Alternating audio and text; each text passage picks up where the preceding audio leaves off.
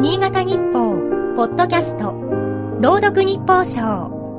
この番組は、新潟日報のコラム、日報賞を、新潟県内の地域 FM10 局が、持ち回りで読み上げます。7月24日。子供の頃、初めてオンデコを見た時は衝撃的だった。佐渡の祖父母の家に門付けで回ってきた鬼は、長い髪を振り乱して踊った。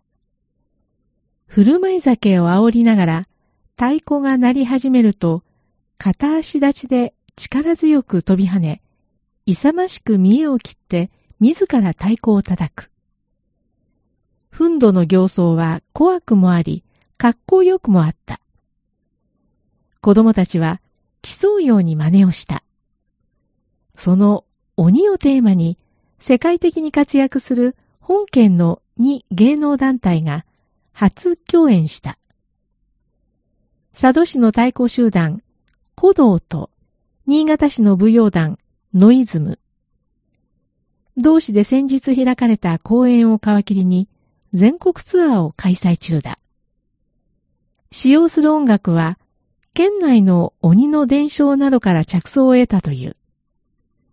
舞台にはわかりやすい姿の鬼は出てこない。どれが鬼か。気配を感じ、怯えたように振り返るダンサー。だが、場面が変わると、その人物も鬼であるらしいとわかる。